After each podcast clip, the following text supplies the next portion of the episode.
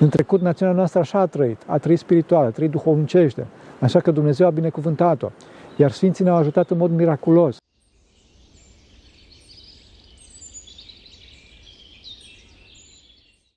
Slavă Tatălui și Fiului Sfântului Duh și acum și puruia și în veci vecilor. Amin. Pentru că cine Sfinților Părinților noștri, Doamne Să Hristoase, Fiul lui Dumnezeu, miluiește pe noi. Amin.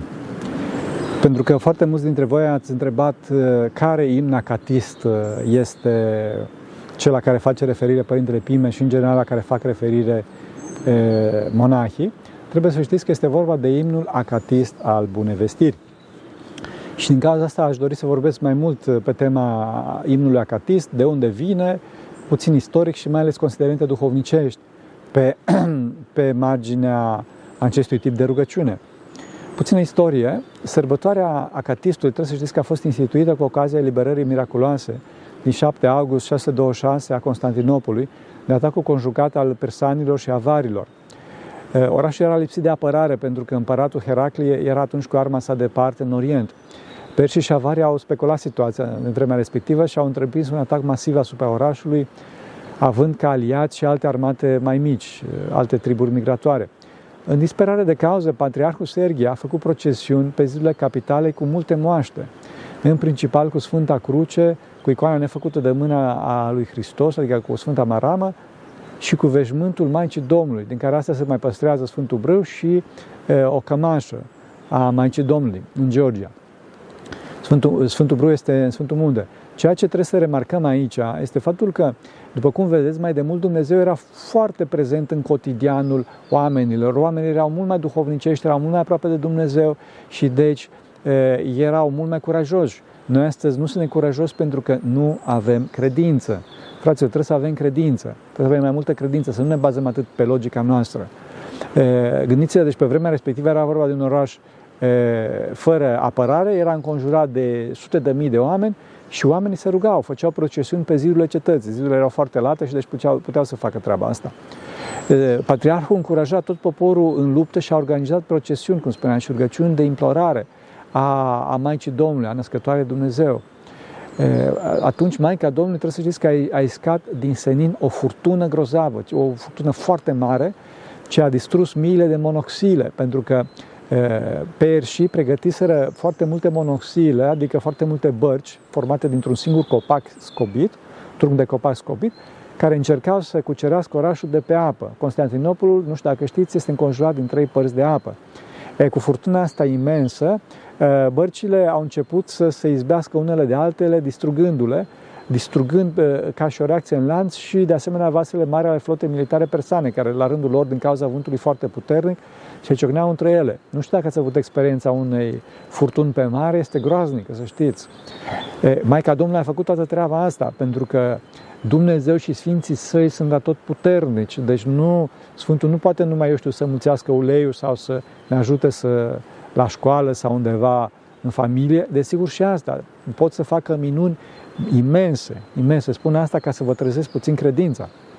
Mai mult decât furtuna asta foarte mare, a intrat dintr-o dată o groază în infanteria foarte numeroasă a atacatorilor, care era, se vorbește, de, de sute de mii de oameni, e, și toți acești oameni îngroziți alergau în stânga și în dreapta, astfel încât bizantinii, chiar și femei și copii, după cum notează cronicarii, reușeau să alunge pe cotropitori. Deci, fraților, cu Dumnezeu nu ne jucăm, cu Sfinții nu ne jucăm. Da? râvna și vitejia locuitorilor a fost atât de mare, a fost har de la Dumnezeu, încât au reușit să respingă inamicul chiar dacă erau net inferior numeric, permițând astfel răsturnarea delicatei situații în care se găseau. Gândeați, gândiți-vă cum, cum erau acolo, că erau de fapt fără apărare, pentru că oastea lui Heraclie era departe. Între timp, Heraclie vine înapoi și pe baza acestei victorii nesperate a bizantinilor, ca urmare a ajutorului, a minunii Maicii Domnului, Contraatacurile lui Heraclie au fost decisive, mergând din victorie în victorie până la recucerirea tuturor provinciilor luate de perși. În noaptea respectivă a victoriei, în semn de mulțumire, întreg poporul capitalei și-a petrecut noaptea victoriei cântând în picioare. Acafistos înseamnă a sta în picioare, acatisti, oamenii erau acatisti, deci stăteau în picioare, nu stăteau jos. Și de aici vine și numele de imnul acatist. Acest imn a fost cântat în Biserica Maicii Domnului de, din Vlaherne, la Vlaherne, Vlahernon, adică a vlahilor, a românilor. Da? Ziua de 7 august, când s-a întâmplat minunea, a rămas de atunci o zi de comemorare solemnă, după cum spun cronicarii, a ajutoriului care le-a dat Hristos împotriva vrăjmașilor ce ne împresoară prepământ și premare. Foarte frumoasă limba, limba veche. Da. În, în, în timp s-a transferat această comemorare inițială de pe 7 august în sâmbătă săptămânii a 5-a și sinaxarile au adăugat și memoria altor asedii al Constantinopolului. Din anii 677, 717, 718 și mai ales 860, făcând astfel din acatist imnul prin excelență al încrederii poporului bizantin în ocrotirea Maicii Domnului, cum, cum de, declară foarte limpede faimosul său Proimion, apărătoare Doamne, pe care foarte probabil că știți. De fapt, nu este Doamne, trebuie să știți, și generalisimă, Doamna General. Deci este vorba de Maica Domnului, Doamna General, să știți. Astfel, astăzi, acest proimion se numește condac.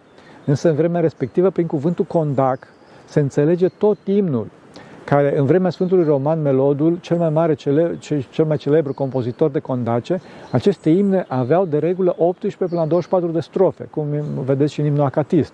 A existat, trebuie să știți că foarte multe, multe imne de acest de gen în trecut, foarte multe condace. Astăzi ne-a mai rămas doar imnul acatist. Bineînțeles, dacă citiți în cărțile de specialitate, le veți găsi, dar în cult au intrat canoanele. Au intrat canoanele și astăzi, prin condac, se înțelege o compoziție de mici dimensiuni o strofă foarte scurtă. În ultimii ani se observă o renaștere a acestui stil de slujbă, apărând foarte multe acatiste, mă rog, din surse mai mult sau mai puțin discutabile. Acatistul original însă, după cum spuneam, este acesta, acatistul bunei vestiri, și se numește așa pentru că primele strofe, mai exact primele icoase și condace, se referă la momentul bunei vestiri, Însă imnul acatist se referă la toată economia întrupării Domnului nostru Isus Hristos, la toată viața sa aici pe pământ. De asemenea, poate că este bine să menționăm că în trecut aceste imne nu începeau cu bucurăte. Astăzi au această structură pentru că se trag din imnul acatist. Trebuie să știm uh, că mai de mult oameni se rugau foarte mult. Sfântul Ioan Hristostom vorbește de patru ore pe care oamenii le dedicau în fiecare zi lui Dumnezeu. Noi astăzi ne credem ortodoxi, dar de fapt acționăm ateo. Revenind pe plan duhovnicesc, trebuie să remarcăm numai decât că simbolismul militar și patriotic al, a, a, e destul de frecvent în imnografia bizantină, îndeoseb cu referire la Maica Domnului. Acest lucru își trage evident originea dintre pătrunderea intimă existentă între biserică și statul bizantin, precum și dedicarea capitalei Maicii Domnului. Constantinopol era dedicat Maicii Domnului, astfel încât toate evenimentele fericite ale istoriei politice erau atribuite mijlocirii sale. Și dacă ne uităm în istorie, o să vedem că cei mai mulți sfinți, dacă este să facem un clasament pe meseria sfinților, avem sfinții monahi, că asta este, inclusiv arhiereii erau din, din, uh, uh, din rândurile monahismului, dar pe locul 2 erau sfinții militari și pe locul 3 sfinții uh, doctori, fără de arcinți. Și după asta veneau toate celelalte meserii. De ce? Pentru că aceste meserii, aceste delăniciri, monahismul, armata și doctorii, medicina, sunt, sunt meserile care se ocupă, sunt cel mai aproape de moarte de moarte și de jertfă pentru ceilalți. Și din cauza asta primesc un har deosebit pentru, pentru ceea ce fac, pentru că harul vine prin iubire și aceste meserii care sunt jertfitoare, să nu uităm că soldații au jurat să, să moară pentru patrie, aceste, aceste meserii aduc foarte mult har pentru cine se află în ele și mai ales nu păcătuiește. Aveți mare grijă care sunteți soldați și care sunteți medici, să nu păcătuiți. Știți foarte bine la ce mă refer. Să ne întoarcem puțin la imnul acatist și la considerentele duhovnicești, la referitoare și la întâmplarea respectivă. Acest simbolism militar care vorbeam, trebuie să știți că îți păstrează intactă valoarea și atunci pe plan personal. E și pe plan personal, al luptei fiecare dintre noi împotriva patimilor și a demonilor. Eliberarea cetății a Constantinopolului, cum era în original, să zic așa, în întâmplarea care a, a dus la imnul acatist, reprezintă în cazul nostru liberarea cetății noastre interne, a omului, de tirania patimilor. Din păcate însă noi astăzi ne-am pierdut contactul cu credința vie. Suntem foarte limitați în ceea ce credem. Dăm un pomelnic pentru diferite lucruri. Da, e lăudabil, însă noi astăzi credem doar până la un punct. Nu credem că Maica Domnului poate să schimbe soarta unui război, de exemplu. Și numai Maica Domnului. Să vă spun o, o întâmplare. La circa 100 de kilometri în vestul Alexandriei, în al doilea război mondial, acolo s-a schimbat e, soarta celui de-al doilea război mondial. Și asta a schimbat-o Sfântul Mina. Sfântul Mina care l-a oprit pe Erwin Rommel. Erwin Rommel, care, nu știu dacă știți, a fost singurul general german căruia aliații i-au construit muzeu. Este unul dintre cei mai mari, cei mai mari uh, generali din istorie. Și toată lumea recunoaște asta, nu numai nemții. În principal, Rommel este recunoscut de, cum spuneam, de americani, de, de școala modernă de război. Deci era, era o capacitate, un, un, un general fenomenal. Acolo, la locul respectiv, s-a dat bătălia decisivă care a întors soarta, cum spuneam, frontului din Africa de Nord. Locul respectiv se numește El Alamin, care înseamnă în arabă înseamnă locul lui Mina. De ce? Pentru că în acea parte în acel loc este o biserică veche a Sfântului Mina, pentru că acolo s-a născut Sfântul Mina. Acolo s-a născut Sfântul Mina. Locul ăsta, deci e vorba de un sat litoral al Egiptului, acolo s-a, s-a dat bătălia respectivă în care Sfântul Mina a schimbat uh, soarta uh, războiului. Ce s-a întâmplat de fapt? Uh, în noaptea de dintre ziua bătăliei, Sfântul Mina a apărut în deci, un călăreț bătrân care a ieșit din ruinele bisericii, din locul respectiv, bisericii Sfântul Mina, a ieșit din ruinele respective, era, era călare pe un cal alb. Englezii când au văzut toată treaba asta s-au, s-au îngrozit. Uh, uh, arabii i-au spus să nu, vă, să nu vă liniștiți că ăsta este Sfântul Mina și să ne dea victoria. Și Sfântul Mina, într-adevăr, a început să, uh, pe calul său, a început să, să galopeze din ce în ce mai repede, din ce în ce mai repede, din ce în ce mai repede, îndreptându-se înspre tabăra germană, spre tabăra nazistă. Și Sfântul s-a pierdut în tabăra respectivă și atunci aliații au știut că Dumnezeu este cu ei. Și mai ales că erau și, niște, și un batalion grec acolo și eu știu asta de la, chiar de la episcopul locului de acolo care ne-a povestit întâmplarea, le-au explicat englezul să nu se teamă pentru că Dumnezeu să ne dea victoria. Dumnezeu să ne dea victoria. Acolo, pentru prima dată, s-a rupt axa, să știți. Și britanicii au recunoscut uh, uh, meritul Sfântului Mina și a zidit în locul respectiv o biserică nouă. O biserică nouă, o biserică ortodoxă, bineînțeles. Înțelegeți? Vreau să spun că Sfinții fac minuni foarte mari în clipa în care omul este aproape de Dumnezeu. În clipa în care omul uh, face ceea ce îi spune Dumnezeu, face ascultare de Dumnezeu și Dumnezeu face ascultare de om. Și ceea ce este fenomenal, că ceea ce spune Dumnezeu omului nu este în folosul lui Dumnezeu, ci este tot în folosul omului. Deci dacă omul face ascultare de Dumnezeu, omul este de două ori câștigat și că Dumnezeu face ascultare de el și și că ceea ce spune Dumnezeu omului este în folosul omului. Însă noi suntem atât de întunecați încât uh, uh, nici măcar nu știm ce ni se întâmplă, nici măcar nu știm care este realitatea. Asta, bineînțeles, astăzi nu se mai întâmplă, aceste mari minuni. De ce? Pentru că noi suntem indiferenți, suntem indiferenți și nu ducem, nu ducem o viață creștină zi cu zi. Cum spuneam, îl avem pe Dumnezeu undeva la marginea existenței noastre. Dacă noi ne aducem aminte însă de Dumnezeu, acum când suntem pe pace, cât mai suntem pe pace, atunci Dumnezeu își va aduce aminte de noi când suntem pe război, când vom fi pe război. Dacă nu ne aducem aminte de Dumnezeu când suntem pe pace, nici Dumnezeu nu se aducă aminte de noi când suntem pe război. Și de ce? Pentru că, și asta pentru că Dumnezeu dorește o relație iubitoare cu noi. Pentru asta trebuie să existe o relație personală și nu la pătimaș animalică de strictă iubire de sine. Adică eu nu cer ajutorul lui Dumnezeu ca să împotățesc patimile, ca să mă autodistrug. Dumnezeu se face rob nou, Hristos s-a făcut rob nou, da, însă s-a făcut rob nou ca să ne vindece, ca să ne învieze, nu ca să ne omoare. Deci noi să nu-L facem pe Dumnezeu, să nu încercăm să facem pe Dumnezeu rob nou, astfel încât să ne omorâm, să ne autodistrugem, să-L avem pe Dumnezeu uh, complice la sinuciderea noastră existențială. Deci, fraților, Dumnezeu dorește să fie robul nostru, cel atot, Dumnezeu cel atotputernic, să fie robul nostru atotputernic, dar să fie pentru, dorește să fie pentru pentru transformarea noastră în Dumnezeu, pentru mântuirea noastră, pentru scăparea noastră de patim. Și deci din cauza asta, în clipa în care ne rugăm, să avem această conștiință că știe Dumnezeu mai bine ca ce ne, ce ne ajută pentru mântuire. E, acum trebuie să știm, ca să ne deschidem în fața lui Dumnezeu, trebuie să știm și să înțelegem că Dumnezeu și Sfinții Lui, în special Maica Domnului, nu sunt despărțiți de viața noastră zi cu zi, fraților. De fapt, de aceea credem în ei în primul rând, pentru că ne pot ajuta în nevoile noastre, în special în perioadele de criză, de criză din, cura, din care una dintre cele mai importante este războiul. Este războiul. Noi trebuie să știți că ne rugăm aici la chilie și facem rugăciune pentru război în timpul liturgiei. În timpul liturgiei. Veniți să vedeți. Veniți să vedeți. Doamne Dumnezeul părinților noștri, cel bogat în milă și bunătate, victoria toată făptura cea văzută și nevăzută, Domnul păcii de vieții, oceanul cel nemărgit al iubirii, Tu l-ai trimis pe pământ pe Fiul Tău cel iubit, unul născut Domnul nostru Iisus Hristos, care și-a dat viața pentru lume, vrând ca tot omul să mântuiască și la cunoștința adevărului să vină. El ne-a învățat să ne iubim unul pe altul, să nu răspătim rău pentru rău. Ascultă deci strigătul robilor tăi care cer îndurare și pace pentru biserica ta, pentru Ucraina și pentru toată lumea ta. Iartă nouă toată greșeala ce de voi și fără de voi, oprește războiul și potoloște toată răutatea și dezbinarea dintre oameni. Cu harul Sfântului tot Duhul înlăzește inimile celor răiți și oprește toată lucrarea ce are a vrășmașilor văzuți și nevăzuți. Pacea ta de nouă, Doamne, și umple de dragoste și de bună înțelegere casele noastre.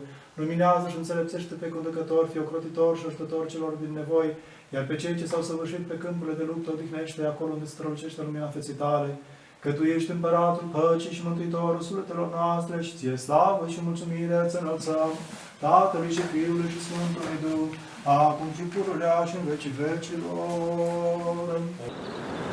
Da, noi ar trebui acum să avem mintea lui Hristos. După cum, după cum spune Sfântul Apostol Pavel, problema este că puțina noastră credință, cu puțina noastră credință, avem mintea noastră într-o parte, mintea noastră întunecată, închisă, ruptă, separată de Hristos. Mintea noastră se crede după, în jurul lui Hristos în cel mai bun caz, al unui Hristos abstract, rupt de creația sa, de cotidian. Aceasta este erezie, fraților. Dumnezeu este aici cu noi, în, în mijlocul nostru, ne dă toată frumusețea asta. Acum eu sunt în natură, sunt în jurul meu cântă foarte multe păsări, nu știu dacă le auziți. Credința noastră nu este abstractă, să știți. Am văzut în istoria noastră ajutorul concret al Maicii Domnului și, a, și, a, și al Dumnezeu și a Sfinților. Și de aceea o numim pe Maica Domnului, cum spuneam în faimosul condact al, al, al imnului acatist, numim apărătoarea invincibilă, Doamna General, Tipermahus Stratigota. Bine, în română este tradus cu apărătoare Doamnă pentru biruință. Da, dar este, cum spuneam, este general, ea conduce. De ce am uitat istoria noastră? De ce am uitat acest lucru acum în vremuri de pace? Desigur că noi vrem să câștigăm pacea, nu războiul. Cu toate acestea, de multe ori este mai bine să alegem un război lăudabil, în speță războiul ideologic, decât pacea care ne desparte de Dumnezeu. Credința care am fost învățat de la Sfinții Părinți, pe care am învățat-o în permanență, fără să ne supunem curentelor la modă, această credință nu trebuie să încetăm niciodată să o învățăm și să o transmitem mai departe. Mai departe, pentru că altfel ne dezintegrăm ca neam. Ne-am născut cu ea și trăim prin ea. Încă o dată, trebuie să avem credință în puterea inexpugnabilă a rugăciunii, a învățăturii de credință din neam. Pentru că asta ne, ne, ne împinge înainte. Vedeți haosul care este în jurul nostru. Vedeți că toată țara este încurjurată de flăcări, fraților. Și sunt mulți români în afara țării care doresc să se întoarcă, dar nu prea o să mai poată.